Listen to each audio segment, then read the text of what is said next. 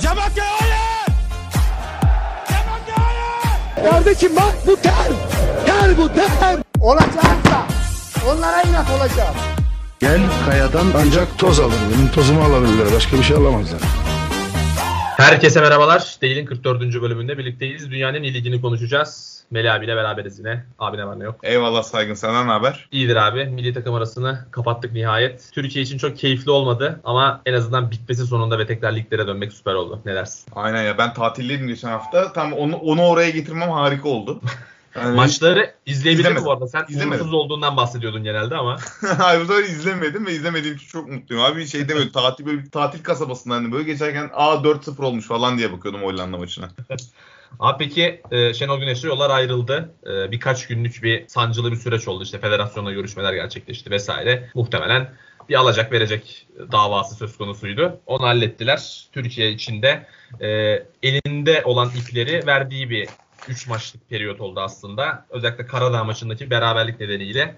E, yani koltukta Türkiye vardı ama şu an hem Hollanda'nın hem Norveç'in ikişer puan arkasında ve Şenol, Şenol Güneş'le yollar ayrıldı. Çok kısaca nasıl değerlendirirsin abi ayrılığı? Aa valla ne diyeceğimi bilemiyorum. Ben bana çok büyük sürpriz oldu. Ben Şenol Güneş'in daha hani Şenol Güneş bir yerden sonra şey olur dağılır takımları. Hani, Evet. Ama burada beklediğimden biraz erken oldu. Ben Dünya Kupası'ndan sonra böyle bir şey bekliyordum. O yüzden üzücü. Hani ben takım çünkü takımda oyuncuları seviyorum yani. Şey bir takım yok ortada. Ee, ka- 2016 2016 takım yok yani şu an Evet, önümüzde. aynen. Ama niye böyle oldu abi? Birisi açıklamış. Şenol Güneş basın toplantısı yaptı açıklamak için. Taylan'ın Taylan'ı dedi bu sakatlı gelmişti falan filan. Hani anlamadık ne olduğunu. Hani ne yaşandı, niye o takım öyle oldu? Tüm herkes de ya biz çok genciz toparlayacağız falan deyip orada yuvarladılar. Ama bir şeyler toparlanmamış belli ki. Hani sorunun ne olduğunu biliyor musun sen? Ben bilmiyorum. Yok yani en ufak fikrimiz yok. Yani en azından mesela 2016'da ne olduğunu biliyorduk belli bir seviyede de olsa. Hani belliydi ve o takım zaten dediğin gibi çok sempatik bir takım değildi. İçinde çok sıkıntılı karakterler barındıran bir takımdı. E, Fatih Terim de zaten e, çok herkese sempatik gelen bir antrenör olduğunu söylemek güç, zor bir karakter. O takımın ne olduğunu anlamıştık da buradan hiçbir şey anlayamadık cidden. Ya Burada da onu da- bir onu da- oldu. Ya bu o- orada da bir şey anlamamıştık. Herkes siz biliyorsunuz falan diyordu da hani ya bekliyorduk en azından anlamaktan ziyade. Hani o o 2000'den böyle o 2000'den böyle bir karmaşa. Bundan öyle bir şey de beklemiyorduk. Bir şey olmuş belli ki abi. Hiçbir Evet. şey olmasa da bir şey oldu diyelim.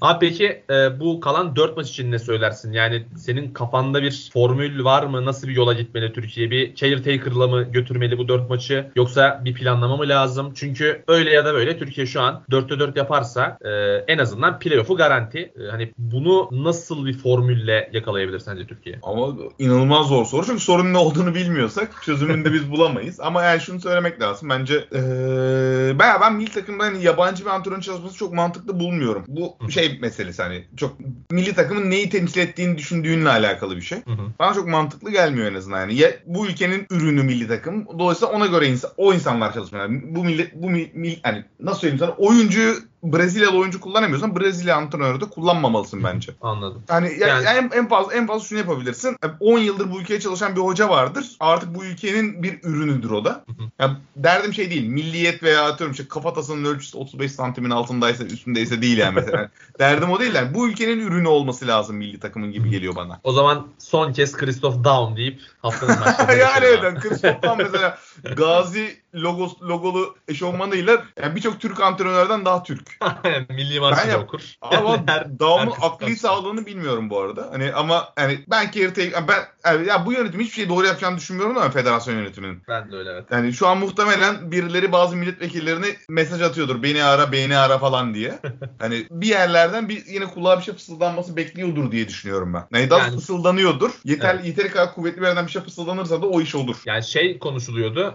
Bana sanki oraya gidecek gibi geliyor iş. Bu dört maç için bir Mustafa Denizli'ye gidilecekmiş gibi geliyor bana. Çünkü üç büyüklerden o kaldı. Fatih Terim denendi. Şenol Güneş denendi. Bir tek ona kaldı artık. Onun da öyle bir final yapması fena olmaz. Galatasaray'daki dönemi çok iyi değildi. Altay milli takım öyle kapatması kariyerine Mustafa Denizli için de güzel olur bence. Abi. Trabzon Galatasaray maçı da haftaya geçelim ekleyecek bir şeyin yoksa buraya. Yok yok yok yani Allah, Allah ıslah etsin.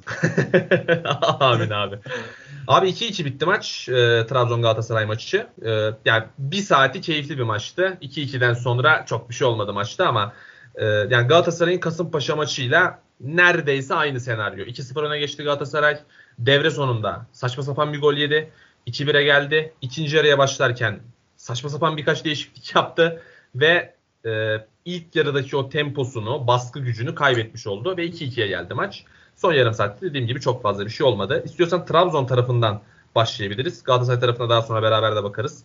Ee, yani Trabzon iyi bir giriş yapmıştı. Lige 3'te 3 ile girdi. İlk puan kayıplarını burada yaptılar. Yani 30. dakikada o civarda maç 2-0'a geldi. Oradan sonra çok ciddi bir hahu başladı Trabzon stadında ki daha sonra Abdülkadir kenara gelirken yuvalandı. İşte onun ağladığı sahneler E. İsmail. İsmail Evet İsmail de kenara alındı. Ya o ya Trabzonspor'un ruh haliyle alakalı ne söylemek istersen hani bu kadar çabuk düşebiliyor olması yani Trabzon şehrinin bir özelliği bu ama e, yani nasıl değerlendiriyorsun abi durumlarını? Ya abi öncelikle Hahu'yu özlemişiz. Hani onu söylemem lazım. Bunu söylemeden edemeyeceğim. Yani çünkü gerçekten stadyumda yani bin, bin bir hata yapılıp ondan sonra hiçbir ses çıkmaması falan yani saçma sapan en fazla bir iki tek tek çığırtısı duyuyorduk hocasına göre.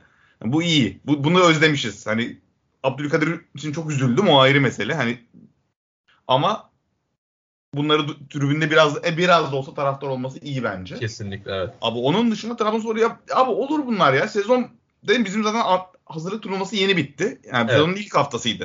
Hı. Aslına bakarsan.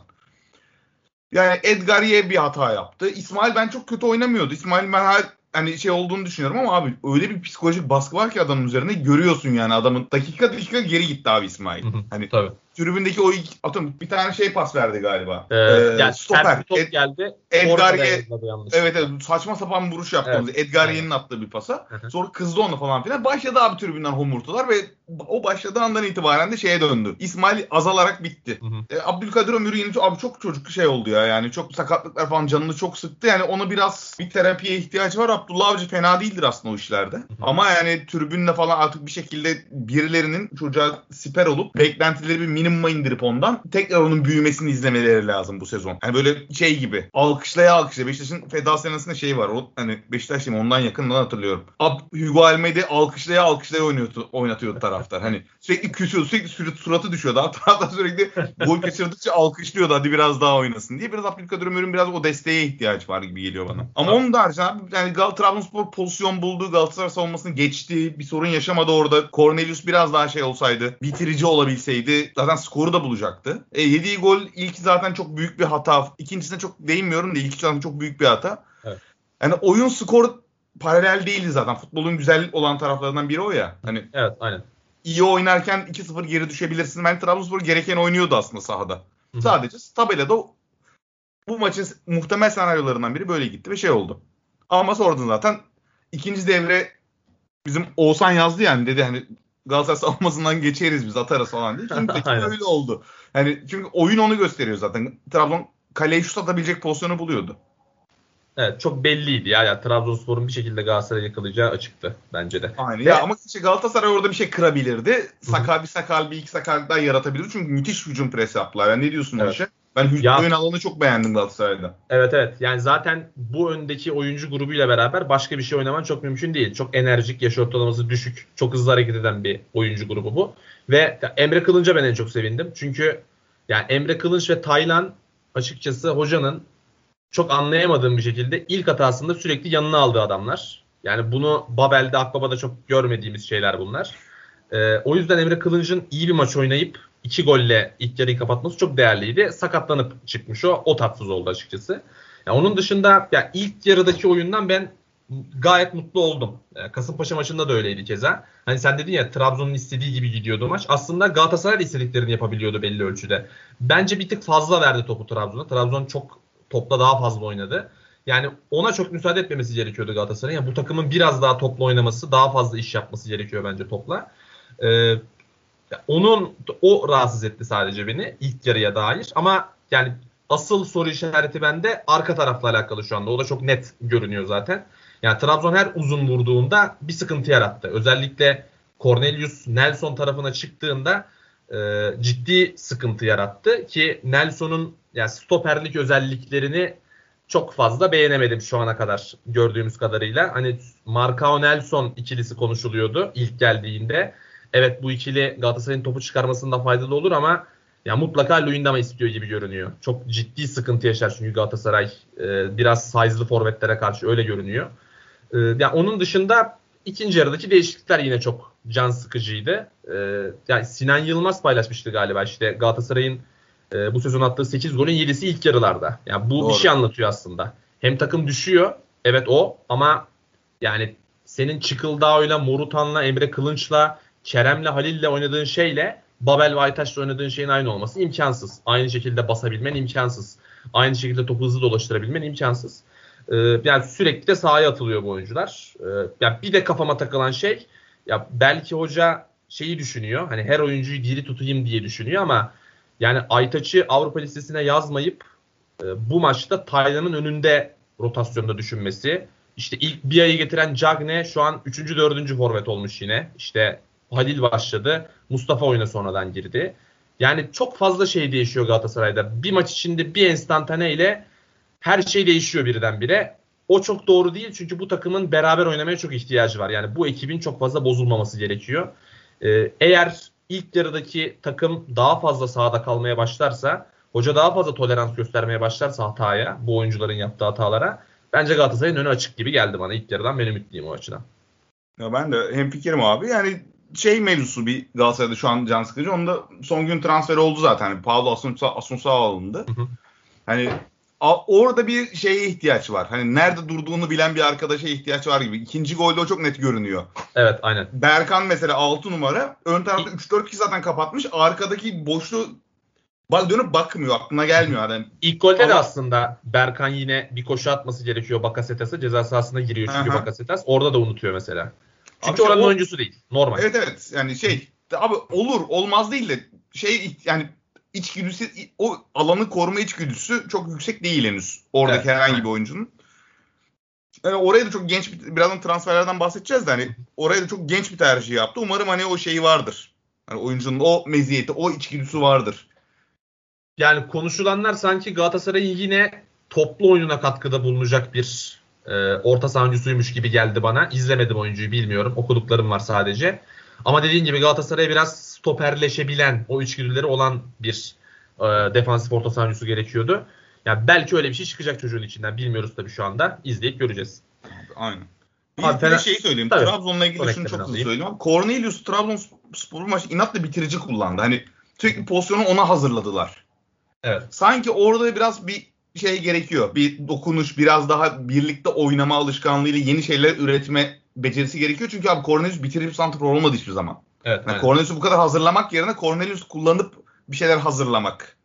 Diğer oyuncularına özellikle işte ne bileyim işte merkezden giren Bakasetas'a, kanattan giren Envakame'ye daha çok pozisyon yaratmak bana daha mantıklı görünüyor. Çünkü eğer Sörloth gibi kullanacaksan Cornelius'u sıkıntı çıkar. Hani istediğini alamazsın adamdan. Evet, 5 milyon euro Ahu yatır. çıkar. Ahu çıkar. Aynen öyle. Ha ha çıkar. Trabzon'a var ya bitirirler adamı. bir öyle bir konu. Bir de şeye takıldım ben mesela. Bruno Perez abi çok bindiriyor. iyi güzel ama Bruno Perez de hiçbir şey üretmiyor. Evet. Bruno çok geliyor oralara. Çok bir şey deniyor falan hani. Ama oradan hani Bruno Perez'li bir set hücumu göremedim. Belki yani biraz Trabzon'da hücumunu çeşitlendirmesi lazım. Hani 50 sahadaki kadroyla optimize etmesi lazım hücumu. O da zamanla olur zaten abi. Yani çok yeni kadrolar. Galatasaray'ınki de Galatasaray için de benzer şeyler geçerli. Hani orada şey söylemek lazım. Babel'i oyuna alıyorsun. Babel'i niye oyuna alıyorsun? Biraz daha tercihi doğru adamı sahaya atmaya çalışıyorsun. Tercihi doğru yapabileceğini düşündüğün adamı diyeyim. Abi kimse Babel'i şey yapmıyor. Sallamıyor. Hani Kerem solunda Babel Babel kaleye sol ayağıyla falan vuruyor. Hani sahaya böyle bir oyuncu atıyorsan diğer oyuncuların ona bir miktar hücumda biat etmesini beklersin. Evet. Ona biraz daha karar hakkını ona vermeleri gerekir. Galatasaray'da öyle bir sorun gördüm hücumda ama çok gençler abi. Ben Galatasaray'ın o iş o yönden memnunum. Hani Evet, sahada bu kadar çok genç görmekten çok memnunum. Birazdan zaten transfer konusunda da konuşacağız. Aynen. Ama Fe- Fenerbahçe Sivas 1-1 berabere kaldı. Oraya geçelim. Ee, yani çok uzun uzadıya konuşmayacağız Fenerbahçe ve Beşiktaş maçlarını ama e, Fenerbahçe'de ben şeyden bahsetmiştim milli takım arasından önce. Hani psikolojik olarak daha rahat, daha pozitif görünüyorlar. Ama ilk puan kaybında bir sanki onlarda da bir hahu başladı gibi görünüyor. Özellikle sosyal medya tarafında. Ee, yani bu puan kaybını nasıl değerlendirirsin? Yani Sivas'ta e, yani sen daha önce söylemiştin. Ligin turunu söylüyor Sivas Spor. Hani ona karşı oynadığın oyun, ona karşı aldığın sonuç, ona karşı ne yaptığın senin takımının halini belirliyor. Sivas Spor'un pozisyonu ligin nasıl gittiğini belirliyor aslında biraz. Yani sen neler söylemek istersin Fenerbahçe Sivas maçıyla alakalı? Ya abi ben Sivas Spor çok zor takım. Zaten Rıza Çalınbay takımı. Yani tam böyle Rıza Çalınbay senelerdir orada çalışıyor zaten. Artık oturt yani. Rıza Çalınbay takımı diyebiliyorsun. O yüzden şaşırtmadı. Abi zaten hani ben hani maç maça bir bahis yapsaydım alt oynardım. Hani çünkü çok belli. Fenerbahçe zaten hücumunu oturtamadı. Hücumda roller net değil ki zaten hani birazdan kadroyu da konuşacağız hani bir şey orada bir kakafoni de oldu. Hani kim oynayacak kardeşim hani Evet. daha ne tip pro, hani kim oynayacağından önemli. Ne tip profiller kullanılacak? Ön hatta ne gibi bir oyuncu kullanılacak? Arkasındaki ikili nasıl oyuncular olacak? Kanattaki wing back'ler nasıl şey kanat bekleri nasıl oyuncular olacaklar? Onlar net değil. Dolayısıyla Fenerbahçe savunmasıyla oynuyor şu an. Primitif hücumlara karşı çok iyi savunması var. Hani şey demiyorum. Henüz de oraları çok test edemedi Fenerbahçe. Yani daha böyle gelişkin, daha girik hücum, daha böyle derin hücumlara karşı ne yapacağını çok bilmiyoruz ama Primitif'e karşı harika. Yani Süper Lig seviyesi, Süper Lig'in yarısını zaten durduruyorsun bu şekilde. Evet. Net. Zaten Erz 4 Açı- maçta 4 maçta bir gol yediler. O da işte Altay'ın yapmış olduğu bir hatadan kaynaklanan penaltı. Aynen öyle. Aynen öyle. Dolayısıyla çok normal. Hı hı. Zaten sezonun ilk haftasıydı. İlk 3 haftayı hazırlık turnuvası kabul edersek. Evet. Ama yani Rıza Çalınbay'ın takımına karşı da o durdurma testini geçebilmiş olmaları iyi. Hı hı. Yani şey demiyorum Sivas Spor'la Rıza Çalınbay çok iyi hücum takımıdır falan demiyorum ama en azından belli bir olgunluğu var takımın. Kesinlikle. Ee, ona karşı da bu, sınıf, bu sınavı çok basit yani Altay'ın hatası dışında geçmiş olması bence bayağı iyi. Kesinlikle ki Sivas Spor yükselecek yani biliyoruz bunu. Bu haftadan sonra artık Tabii tabii. Sivas galibiyetlerini konuşmaya başlayacağız büyük ihtimalle. O yüzden yani Fenerbahçe bence de iyi bir sınav Abi verdi. iyi yolda. Biraz Hı. kadrosu biraz fazla kalabalık geliyor bana sadece. Orayı orada bir hiyerarşi oturttukları zaman oyun oturdu abi. Bundan sonra üzerine inşa edecekler abi. Temel tamam. İyi Fenerbahçe bundan sonra çok da kar, çok da kaos yaratmadan şey yapması lazım. İnşaya başlaması lazım ki bir 3 hafta sonra milli takım arası var galiba. Evet ki aynen. Çift maç haftası var galiba bu arada değil mi bir tane? Evet evet. Önümüzdeki hafta yanlış hatırlamıyorsam. Aynen. Önümüzdeki hafta aynen. Ee, şu maçları oynadıktan sonra milli maç arasından sonra da ben Fenerbahçe'nin artık daha hiyerarşisini görebileceğimizi düşünüyorum. Öyle söyleyeyim. Evet hem fikrim ben de. Yani yükseleceklerdir ama hani geçen hafta konuşmuştuk. Ee, yani biraz kimle çekişeceğine, rakiplerinin seviyesine bağlı Fenerbahçe'nin şampiyonluk Doğru. durumu. Ee, yani o çok belirleyici olacak gibi. Fenerbahçe mutlaka tepede kalacak. Kimle çekişeceği onların kaderini belirleyecek büyük ihtimalle. Ve çekiştiği takımın performansı aynen. Evet, aynen öyle. Abi Beşiktaş Malatya maçına geçelim. Ee, burada Beşiktaş çok erken bitirdi maçı. 10. dakikada 2-0 oldu. Ee, Pjanic'in olağanüstü basitinde Batu Şua'yı perdeyi açmıştı. Ee, istiyorsan Pjanic işinden başlayalım. Ee, buradan transfere de bağlamak istiyorum. Çünkü maçta çok fazla konuşulacak bir şey yok aslında. Maçla ilgili çok kısa yorumlarını alayım. Daha sonra transfere Beşiktaş'ta geçeceğiz. Abi şöyle Beşiktaş zaten Sergen Yalçın TRT Spor'da şeye katıldı ya %100 futbola. Orada Evet. açıkladı. Dedi ki abi biz Şampiyonlar Ligi'nde oynayacağız. Biz o yüzden vitesi 5'e taktık. Antrenmanlar full tempo yapıyoruz. Şampiyonlar Ligi'nde tempoyu yakalayamazsak rakiplerin ki hani Marco Roseli Dortmund diyebileceğimiz bir tempo seviyesi var. Yani Marco zaten ön alan baskısı tempo manyağı bir adam ve Dortmund da zaten bu DNA'sında olan bir iş tempo. Hani bu takımlarla oynayacaksa Beşiktaş veya Ajax gibi işte 20 20-22 yaşın çocuklarla oynayacak. Şimdi en son Gra- Gravenberch oynuyor galiba. 19 yaşında daha çocuk. Bu takımlarla oynayacaksan belli bir tempoda olmaz. Beşiktaş da o işi tempoyu oraya çıkardı zaten ve Malatyaspor sahada kalamadı abi. On,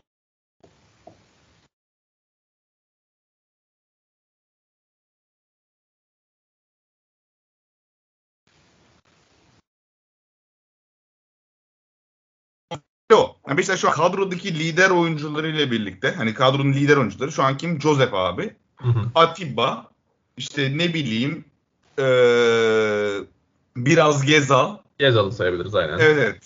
Yani Pjanic henüz daha çok yeni olduğu için öyle bir rol aldım onu çok daha kesmek mümkün değil ama yani takımın lider oyuncuları bunlar. Hı hı. Ve bu oyuncular çok şey oyuncular zaten. Çok verici oyuncular. Çok aklı aklı selim oyuncular. O yüzden de Evet. Beşiktaş hiç sorun yapmadan tempoyu yükseltti. Hani mesela 2018-2019 Beşiktaş şey oynuyordu.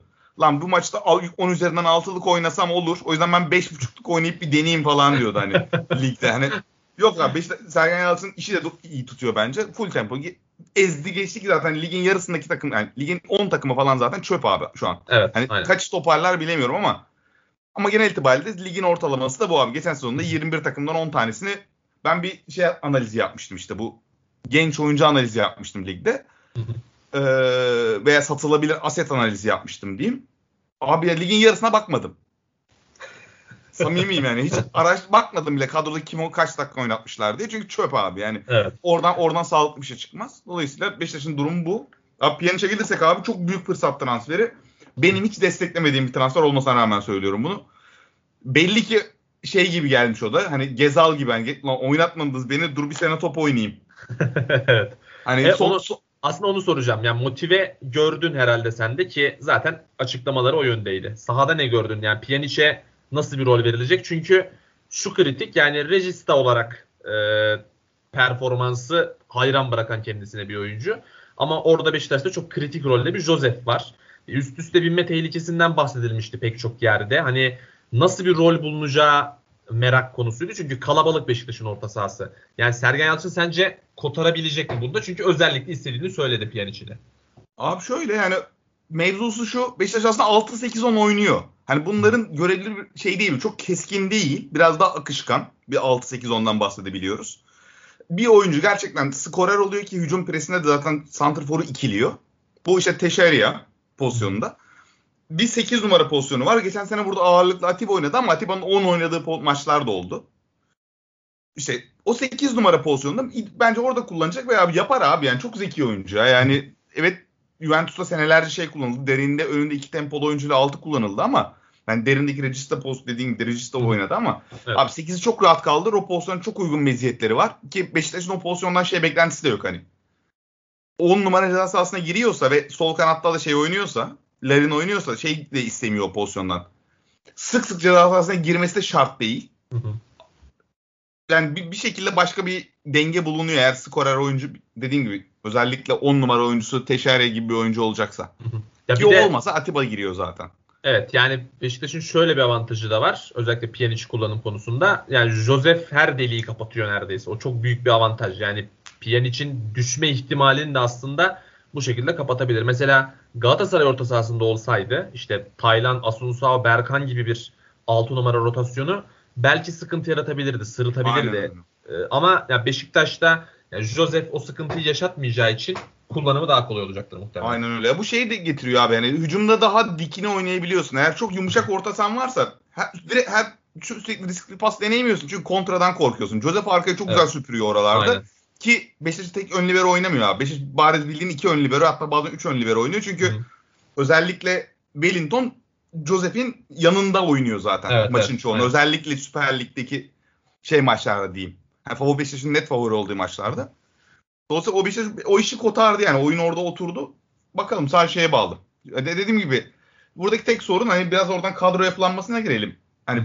Pjanic güzel tamam ama Beşiktaş'ın Atiba 38 yaşında, Teşeri 31 yaşında, e, Pjanic 31 yaşındaki seneye yok. Hani seneye yani Pjanic'i getiremezsin o sözleşmeyle. Ki Teixeira'da bir var bir, bir yok olacak gibi görünüyor şimdilik. Hadi abi onu şey görelim, hoş görelim şimdilik. Hani bilmiyoruz diyelim ona. Evet. E şeydi abi Joseph de 32 yaşında. Hani. Beşiktaş'ın en çok kullanacağı 4 orta saha oyuncusu 31 ve üstü. Evet. Bunu artık söyleyebiliyoruz ki bu da bence yani benim Pjanic transferinde eleştiride bulunduğum konu da zaten biraz bu aslında. Hani mesela Getson adı da geçiyordu Beşiktaş için Evet. son günlerde. Abi başımla beraber yani Beş, bence Beşiktaş'ın orta sahasına ihtiyaç olan oyuncu profili oydu. Bence de. Gel- Alacaksa Getson Tempo ve alan. Evet, parselleyen. aynen. alan parselleyen ve ceza sahasına girebilen birazdan biraz oralara da deneyen ama çok şart yani verimli olmasına gerek yok orada. Denemesi ve abi işte Joseph 32 yaşında abi götünün toplanmasına ihtiyacı var biraz da. Hani ona Evet. bu kadar yüklenemezsin. İşte ne bileyim Teşeriye var götünün toplanması lazım. Biraz onlar için de koşan oyuncu lazım. Sağ açıkta Gezal oynuyor. Sağ, sağ bekte Rozier oynuyor ki senin hücumunun yaratıcı kısmı orası.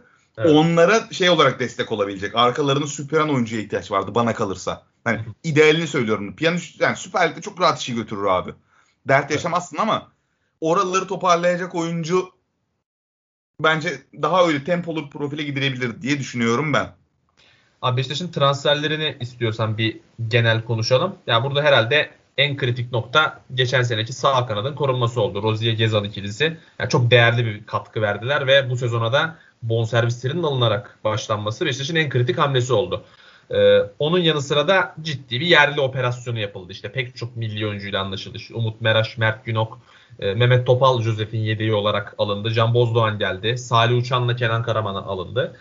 Ee, bir forvet arayışı vardı. Batshuayi geldi. Bahsettiğin gibi Teşehri alındı. Yani genel olarak hani Beşiktaş'ın bu geçirdiği transfer dönemini nasıl yorumlarsın? Eksik gördüğün şeyler neler? Aslında az önce ipuçları da verdin ama hani iyi bir transfer dönemi geçirdi diyebiliyor musun Beşiktaş'ın net şekilde? Ama Beşiktaş takımı bu sezon için çok iyi bir transfer dönemi geçirdi. Hiç itirazım yok abi. Yani çok kadro kalitesi inanılmaz yükseldi. Artık birçok alternatif var ki 52 oyuncular gelişiyor abi. Enkudu falan bayağı başka bir oyuncuya dönüştü artık. Evet. Hani ilk geldiği zaman Quaresma'nın koşabileni ama orta kesemeyeniydi. Şu an artık başka bir şey oynuyor yani şu an. Çocuk hani hakikaten çok da verimli bir hale geldi. Batshuayi, ben her zaman şunu söylüyorum. Şampiyonlar Ligi Şanzelize'de bir mağaza. Sen o mağazaya başkasının ürününü koyacaksan koymaman lazım. Yani senin senden beklenti o mağazaya başka, başkasının ürünü koymaman lazım. Kendi ürününü Evet. koyman lazım. Ama abi zaten bu finansal şartlarda iki tane yatırım yapmışsın. Biri Rozier, biri şey ee, sen söyle Gezal'ı Gezal, bonservisiyle almışsın. Tutmuşsun onları. Ekin nitekim şeyi aldın işte sonra son günlerde. Sergen Hoca'nın şey dediğine eminim abi. Stoper işte getirin birini deyip Montero'yu aldın. Hani böyle dediğine eminim. Hatta Malatya'da Malatya'nın başındayken herhalde öyle bir açıklaması var. Stoper abi işte diyor. Anladın mı?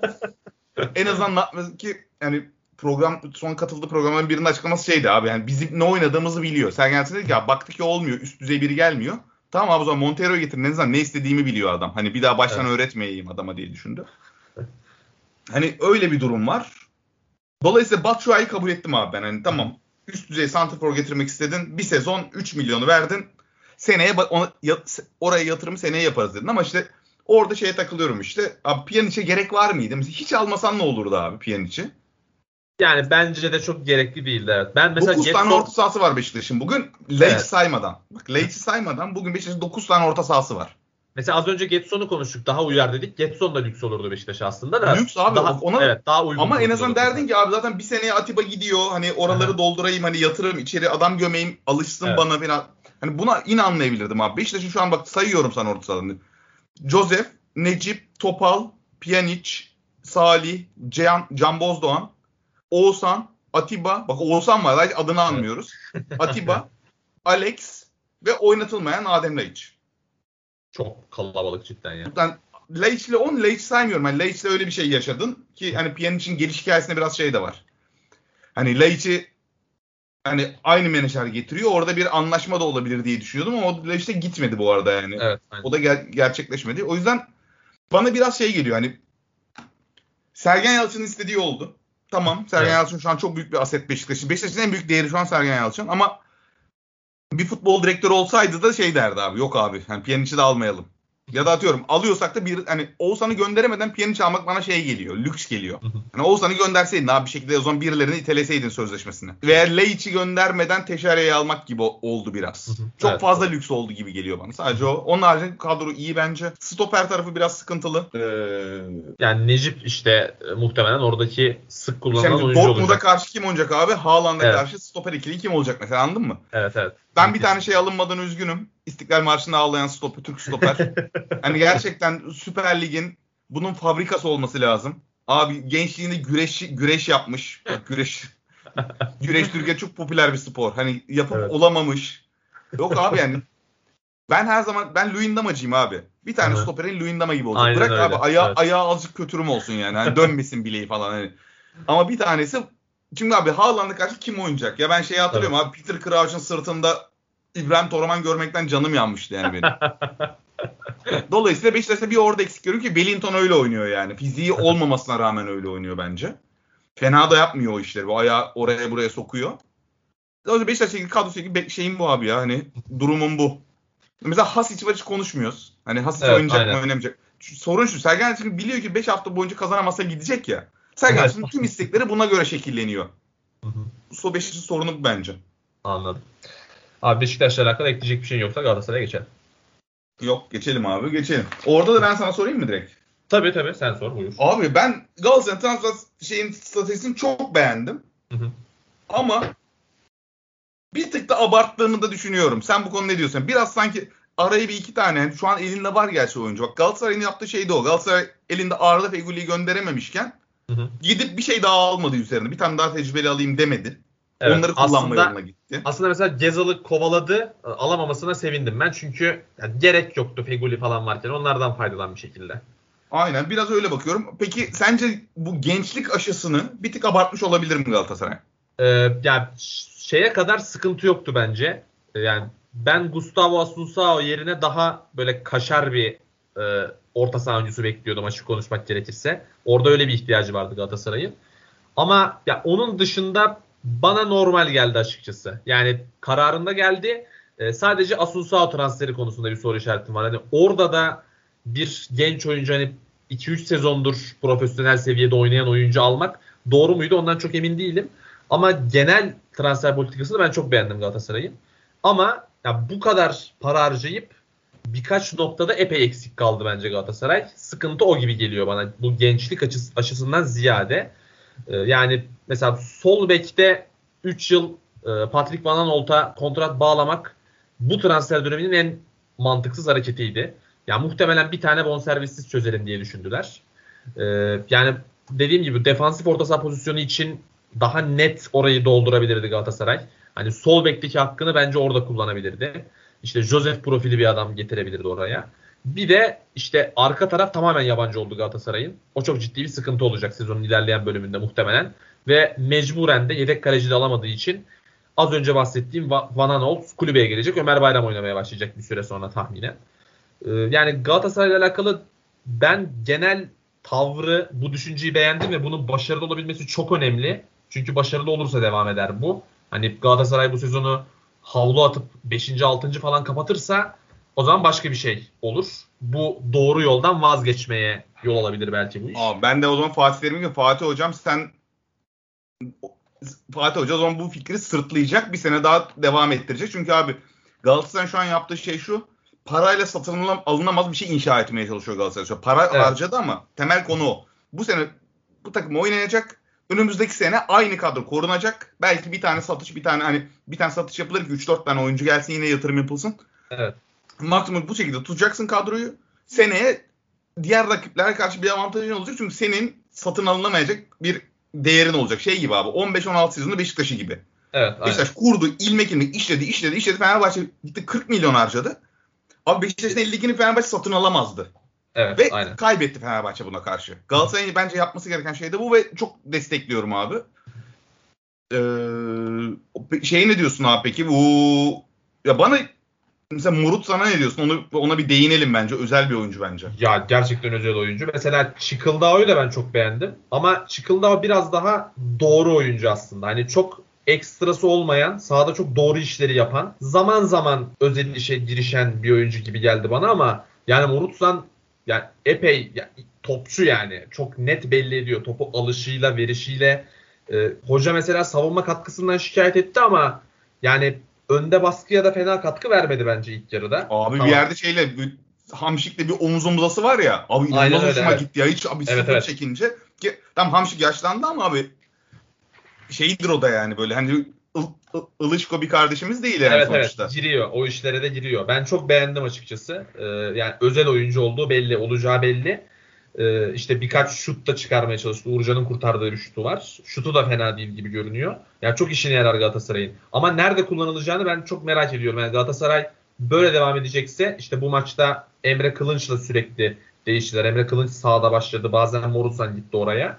Ee, yani nasıl kullanılacağını çok merak ediyorum ben. Yani Galatasaray'ın bu oyuncuları geliştirecek bir oyun bulması gerekiyor. Doğru. Ee, ilk yarıdaki oyun e, onun başlangıcı aslında. Hemen bu birdenbire olacak bir şey değil. 25 yaş altı 8 tane oyuncu alayım, hadi sahaya çıkın, olağanüstü top oynayın denecek bir şey yok ortada. Zaman zamanla inşa edilecek bir şey bu.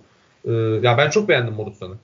Ama hem fikrim var. Halil'i çok beğeniyorum ben abi geçen sezondan bu yana. O da müthiş. Yani evet. kiralık ama sanırım opsiyonu var.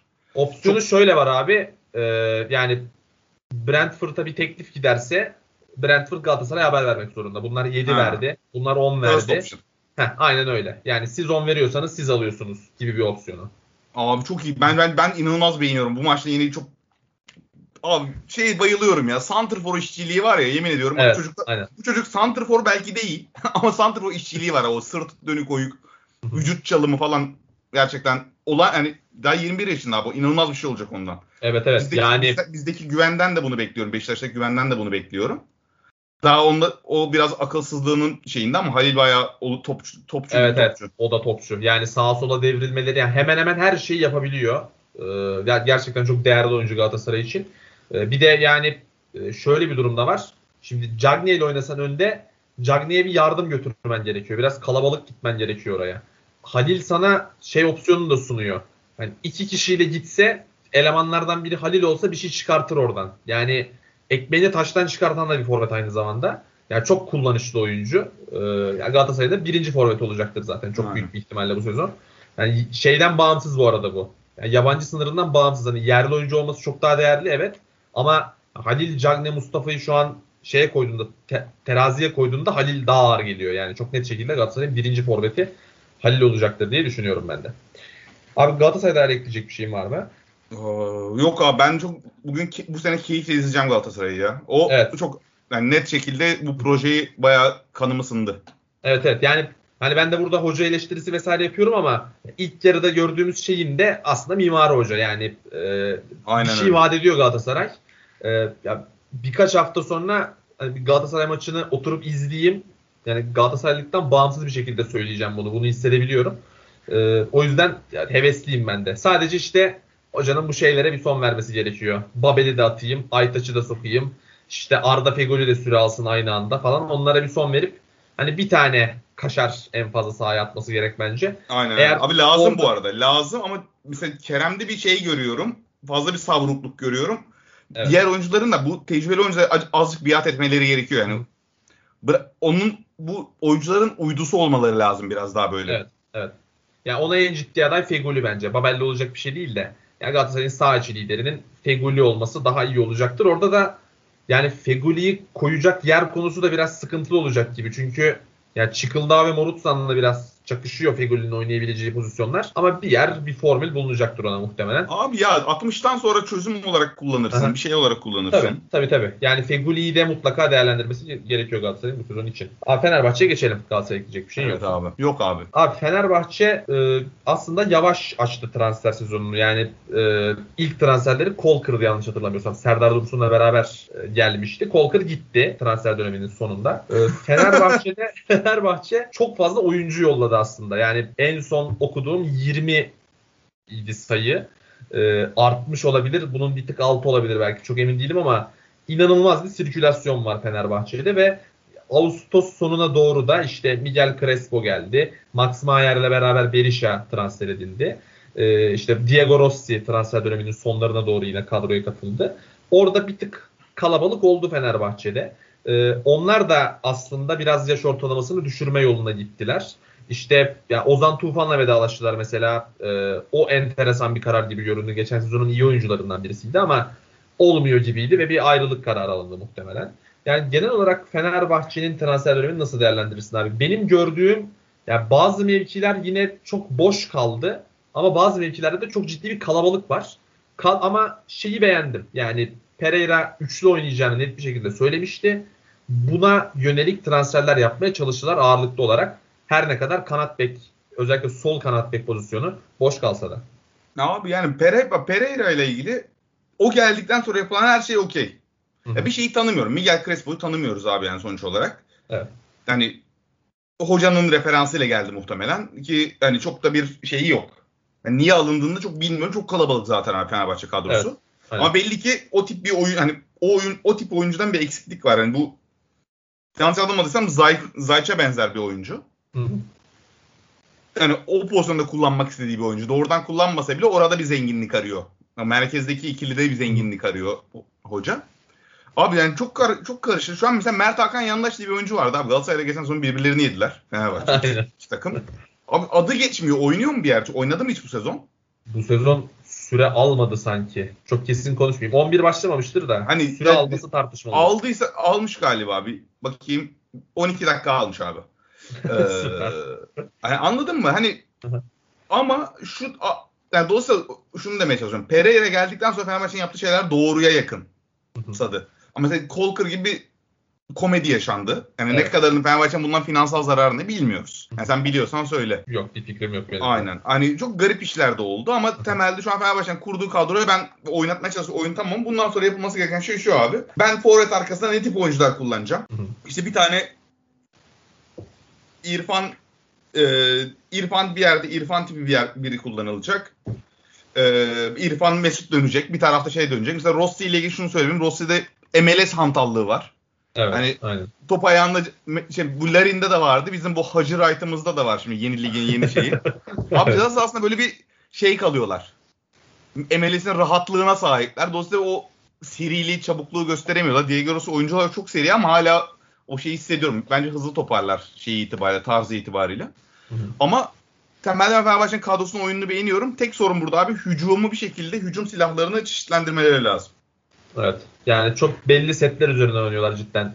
Soldan inip e, geriye çıkartıp attıkları çok gol var. Oradan iyi oyun kurabiliyorlar. Ama buraya önlem getirecek rakipler ve Fenerbahçe'nin hani o e, aslında Erol Bulut döneminde de ilk Pereira döneminde de yaşadığı temel sıkıntı bunlardı. Yani e, skor opsiyonu çok azdı. Yani genellikle duran toptan ve çok belirli hücum setlerinden bulabiliyordu. E, onu çeşitlendirmesi çok önemli ve bence çeşitlendirebileceği hücum malzemesi var aslında elinde. Yani Geldi abi. Artık var. Evet. Çünkü artık şimdi var. Berisha Bu- bulmaları da gerekiyor pivot, şekilde. pivot tipi bir oyuncu. Asistçi bir oyuncu. E, Ener Valencia ile Rossi birine ben benzetiyorum. Oyuncu Hı hı. ka- oyuncu kartlar olarak benziyorlar yani. Hem santrfor hem arkasındaki ikiliden biri olabiliyorlar. Ceza sahasında çoklayabiliyorlar içeriği do- dolayısıyla. E, Serdar Dursun'la Berisha birbirlerini yedekleyeceklerdir muhtemelen. Hı hı. Daha bir benzer tip santrforlar onlar da. E, muhtemelen bir tanesi orta saha profilli işte Mesut İrfan olacak ama Max Meyer nereye giriyor burada ben onu çözemiyorum işte anladın mı? Orada o yüzden biraz da Pelkas nerede kaldı bu durumda? Pelkas sakatlandı iyileşti. E Ferdi Kadıoğlu o zaman sol kanat beki olarak onu mu kullanacak? Öyle bir profil mi kullanacak? Oralarda biraz boşluğum var ama ben temelde Fenerbahçe'nin şey yaptı ki son maçta şeyi kullandı. Muhammed'i Ee, kullandı. Muhammed'i kullandı ki hani çocuğu ben bu arada hani gerçekten yeterli görmüyorum. Hı hı. Ki süresi giderek azalacak da bu kadro genişliğinde. Evet. Yani böyle giderse Fenerbahçe yani biraz hahu da başlıyor. Evet, Ee, aynen. biraz canı yanabilir. O yüzden biraz da endişeyle izliyorum Muhammed'i. Umarım şey olur. Çok canı yanmadan şey yapar. Çünkü henüz daha bir takım eksiklikleri var abi. Ki son Sivas maçında da maçın sonunda şey yaptı yani. 2-3 tane net hücum pozisyonuna harcadı. Ona doğru akan topu. Diyelim ama Abi- Fenerbahçe ama Fenerbahçe'nin abi oturttu bir numaralı şey onu tekrar söylüyorum. Primitif hücumdan gol yemiyorlar abi. Evet aynen. Aa, orta saha yani. oyuncusu topu aldı. Kafasını kaldırdı. Forvet oyuncusu savunma arkasına topu attı yemiyor onu abi. Yok ondan gol çıkmıyor Fenerbahçe. Pozisyon da çıkmıyor. Evet. Evet, Geri koşmuyorlar bunlarla alakalı. Ee, Yani ben açıkçası e, Pereira ile Fenerbahçe'nin başarılı olmasını istiyorum. Çünkü ligin bence başarılı yabancı hocaya çok ihtiyacı var. Mesela Göztepe de e, Nestor El Maestro diye bir adam getirdi. E, hiçbir fikrim yok ne oynattığına, ne yapacağına dair. Bu hafta Başakşehir'i yenerek başladılar. E, mesela onun da başarılı olması çok değerli. Yani lige gelen her yabancı hocanın çok başarılı olmasını istiyorum açıkçası. Ki en azından bir %40'lara 50'lere gelsin şu yabancı hoca oranı da ligin toparlanması için bir adım olabilir belki bu. Çünkü hep aynı şeyleri izliyoruz. E, yani gerçekten çok problemli takımlar var. Taktiksel anlamda hiçbir şey göremiyoruz. E, yabancı hoca sayısının artışı ama doğru hoca seçimleri çok değerli burada tabii ki. Onların artışı müthiş değerli olacak. Abi, ya, için. ya şöyle söyleyeyim ben bu siyasi konjonktürde çok bunun sürü, sürekli şekilde gerçekleşeceğini düşünmüyorum. Hı hı. Hani el, eldeki o eldeki ile yetiniyorum. Çünkü yani yönetimler ne ki hocalar ne olsun ne seçsen ne olur diye bakış Evet. açısındayım biraz. Çünkü şey yani siyasi şey sahipler yani antrenörler de artık gidip kulüp başkanlarına yanaşmıyorlar da siyasilere yanaşıyorlar yani il başkanlarına ona buna yanaşıyorlar. O yüzden hani ama Göztepe öyle bir takım değil. Hani o Evet, yüzden evet, orada aynen. orada en azından denenebilen deneyebilenlerin arasında denenmesi iyi olur bence de katılıyorum. Kesinlikle. Abi Trabzon'a geçelim. Trabzonspor aslında kadrosunu en erken kuran takım diyebiliriz. İşte Jervinho, Bruno Perez, Hamşik çok erken takıma katıldılar.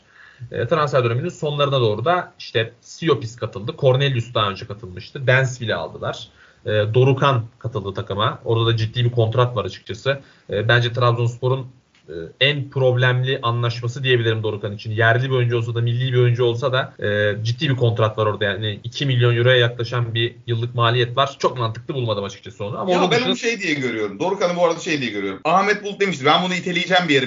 Alın bir de. Hani siz de kazanacaksınız biz de kazanacağız anlaşması o biraz. Olabilir, olabilir. Yani bana açıkçası en çok sırıtan hamle o gibi geldi. Ama Trabzonspor'un daha önce de konuşmuştuk. En büyük avantajı kadrosunu ideal 11'inde oynayacak oyunculara yaptığı transferleri erkenden bitirmesi oldu.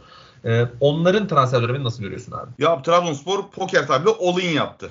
Hani aldığı oyuncuların hepsi yetişkin oyuncular bir tane geleceğe yatırım oyuncu yok neredeyse. Yani şeyleri saymıyorum alt, alt takımdan çıkanları falan ama var mı abi yani hepsi 30 plus en, en genci 27-28 yaşında. Hani Siopis 27, Cornelius 28 yaşında, Dansville 28 yaşında. Hani hepsi erişkin oyuncular. Hı hı. Hiçbir şekilde bir yatırım yapmadı. Ellerinde vardı. Şey haksızlık etmeyeyim. Ama şu an itibariyle Trabzonspor'un ilk 11'i çok şey bir 11'e dönüştü. Yaşlı bir 11'e dönüştü. Bunu Evet. söylemek lazım. Aynen. Hani Berat'ı çıkartıyorum. Var mı başka? Ben bir şey kaçırmıyorum değil mi? Berat'ı çıkartınca hepsi yaşlı kalıyor. Yok evet hepsi yaşlı kalıyor doğru. Yani böyle bir takımdan bahsediyoruz bugün itibariyle. Ee, hani en şeyi olgun oyuncu. Hani yaşlı değil de olgun oyuncu gibi bir durum. Aynen Bu doğru. kötü değil. Trabzonspor şampiyonluk istiyor. Trabzonspor 30 yıl sonra olsa da mutlu olurum ben biraz. Çünkü hakikaten ihtiyaç hani o şeyi atsınlar isterim. O üzerlerindeki ölü toprağını atsınlar isterim. Bir hani o artık olamıyoruz şeyi biraz ortadan kalksın isterim. Ama kolay bir sezon değil abi. Ben dört büyük takımların bu arada son takım hani Trabzonspor'dan en son bahsediyoruz. Yani hepsinden de- genel söyleyeyim hepsini çok beğeniyorum. Bu sezon yaptıkları işleri her takım bence olumlu. Dört büyük Evet. takım hatta yani ilk dördü bırakmayacaktır zaten. Evet aynen. Çok Diyebiliriz. görünmüyor. Evet. Aynen öyle. Dolayısıyla yani Dorukan anlaşmasına katılıyorum. Bence en kötü anlaşma orada Fode Koyta. Yani ne işi var abi? Neden? doğru evet. Hani doğru. hiç mantık mantığımı oturtamıyorum. Hani Oğuzhan'a yine gönderme yapalım. Hani Edgar'ı kesecek bir oyuncu da getirdiler. Anladım. Yani Dansville İtalya'ya transfer yapmış sonuç olarak. Baş- Belçika'da başarılı bir oyuncu. Evet. Onun haricinde Siopis çok beğendiğim bir oyuncu bence. Siopis'in transferini çok beğendim. Cornelius ön alanda ba- baskı konusunda çok yeterli görmedim ben Galatasaray maçında. Ne diyorsun o işe? Yani ben biraz sanki orada biraz daha böyle şey umut bulutluk yapacak bir oyuncu diye düşünüyordum Cornelius'u. Evet biraz ya, daha benim de beklentimin altında savunma katkısı veriyor aslında. Yani ben de hani sen dedin ya en başında bitirici olarak bitirici oyuncu olarak kullanıyorlar. Yani ben de Cornelius'ta bir şeyler hazırlamalarını, Cornelius'un derine gelip servis yapmasını falan o işlere girmesini bekliyordum. Önde pres yapmasını. Beklediğimin altında kaldı ama yani belki zamanla değişecek bir şeydir. Evet, Hani evet, Cornelius'ta evet. bir sıkıntı vardır belki şu an için. Hani belki zamanla değişecektir kullanımı ama izlediğim maçlarında öyle bir oyuncuydu aslında Cornelius görebildiğim kadarıyla. Ya bekleyip göreceğiz. Yani o işleri de yapabilir diye düşünüyorum açıkçası. Abi şu an yani Trabzon yani ben şu an Gal- Galatasaray haricinde Galatasaray'da şerhimi şey diye koyuyorum. Çok genç bir kadro. Olgunlaşa, oyunları olgunlaşabilir mi diye bir şüphem var. y- Yaşı itibariyle. Ama ben diğer üç takım yani Fenerbahçe şampiyon ol, yani diğer üç takım şampiyon olsa şaşırmam. Galatasaray olsa şaşırmam da bir yarım tık geri koyuyorum onları. Hı hı. Kadro tecrübesi itibariyle ve sahaya çıkan kadro tecrübesi Evet. itibariyle ama diğer üç takımda şampiyon olsa şaşırmam. Bence Trabzonspor'da şampiyon takım kadrosu var. Kesinlikle. Ee, bir hani şeyi çözmeleri lazım abi. Bu Hahu'yu biraz çözmeleri lazım. Hani İsmail oynayacak abi yapacak bir şey yok. Hani Türk bu kural Evet. böyle olduğu sürece. Ki bence kötü de oynamaz ama psikolojisi çok düzgün bir yani dayanıklı bir oyuncu değil psikolojik anlamda. Ki mesela bir pozisyon var abi. Şeye çıkar, yarattığı bir pozisyon var. Ee, Cornelius'a. Hı hı, evet evet. Hal- Half space'e koşu atıyor yani. Resmi olarak her şeyi gördüm bu dünyada o pozisyondan sonra. Çünkü aldı, verdi, gitti half space'e koşu attı, pası aldı, geriye çıkardı abi. Olağanüstü yaptı. Olağanüstü bir iş yaptı. Mesela o görülmedi. Yoksa şey görüldü abi. İşte cihaz, kendi cihaz altına böyle dağın diye saçma sapan yaptı. Vuruşa hemen ha, ha-hu'ya döndü ama bu günah keçisi topçulardan biri yapacak bir şey yok. Tabii yani bir de e, bu yerli durumundan ötürü yani yabancı sınırından ötürü geldiği alındığı çok belli o yüzden oynadığı çok belli olan bir oyuncu olduğu için Evet. yani direkt taraftarın üzerine atlayacağı oyuncu. Şu an o yerliler için çok ciddi bir sıkıntı olacak bundan sonraki sezonlarda da. E, İsmail de onu yaşayacak büyük ihtimalle. Yani, yani, yani demlenmesi lazım biraz sonra. Hücumun olgunlaşması lazım abi. Yani belli Evet. hep diyoruz ya mesela atıyorum sağdan Rozier kesiyor, solda Larin bitiriyor ya. Evet evet aynen. O, o tip bağların biraz oluşması lazım. Hani Envakame zaten Allah gibi adam tak diye kafasına koyuyor. Evet. Hani ama onun dışında birkaç silahın daha şey ol- oturması lazım. Tek konu o bence Trabzon'da. Aynen öyle abi. Trabzon'da kapattık. Ligin kalanına dair hani genel transfer stratejileriyle alakalı böyle hani dikkatini çeken transfer dönemi geçiren bir takım oldu mu? İşte Demirspor'la Karagümrük çok fazla transfer yaptılar yine.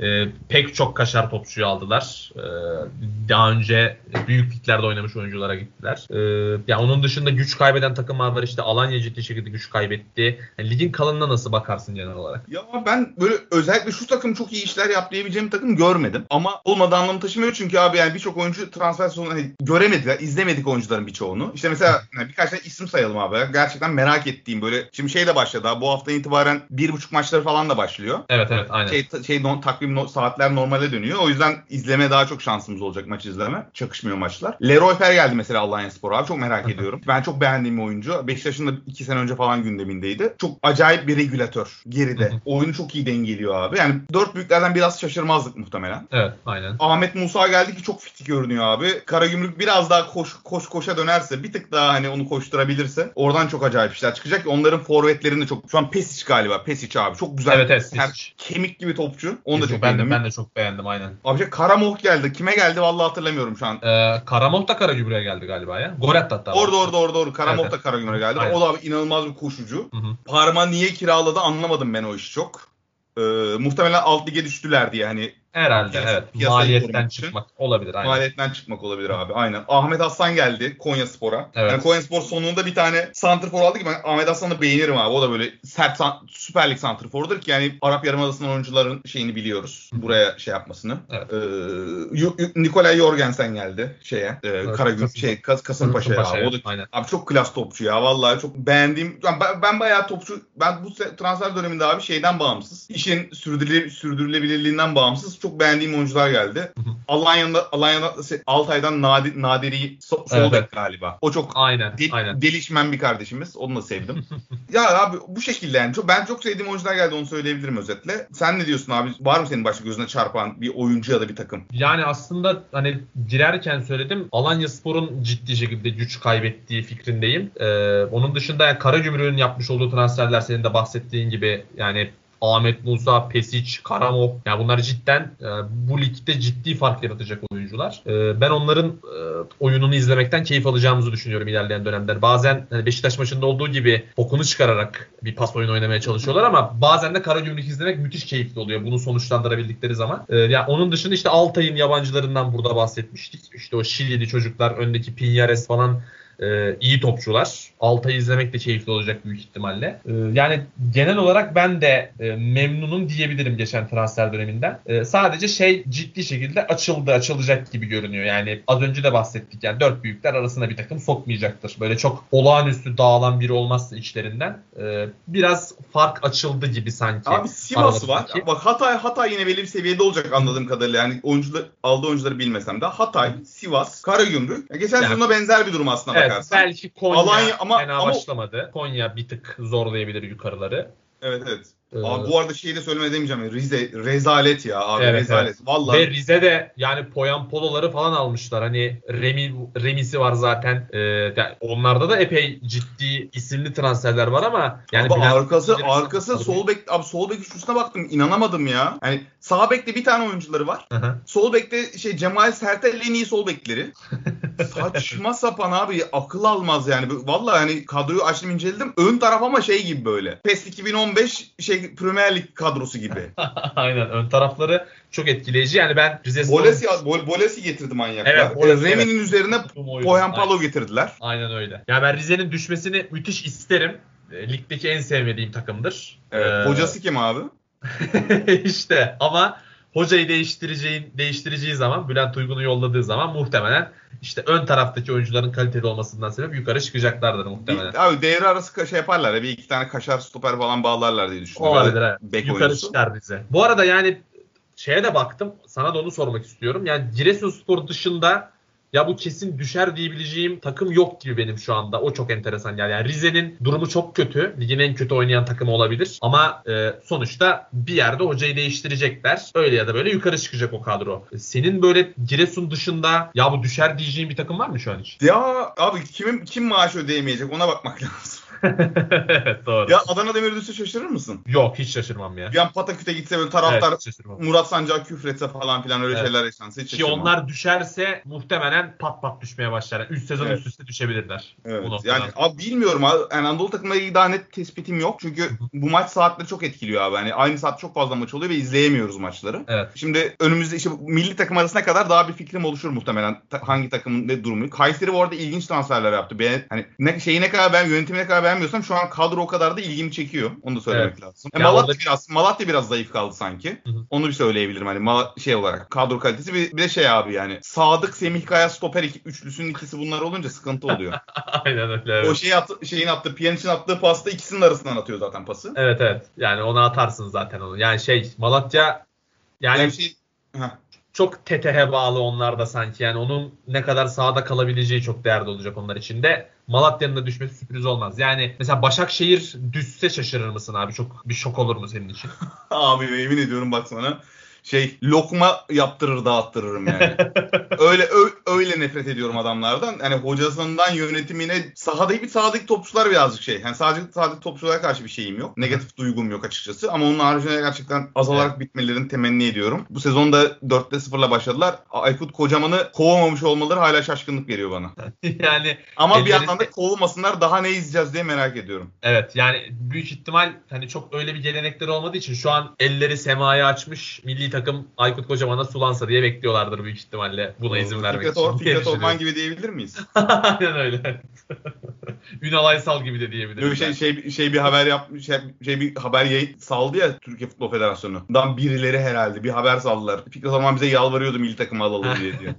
Ona bir- evet aynen. Kork- korkunç bir... Abi orada o rezaletleri hiç konuşmadık bu arada hiç konuşmayalım. Evet evet aynen öyle. Bu arada Emre Akbaba asist yapmış Alanya Sporlu ilk maçında. Ee, iyi haber. Devam etsin. Galatasaray kıymetini bilemedi diyebilir miyiz?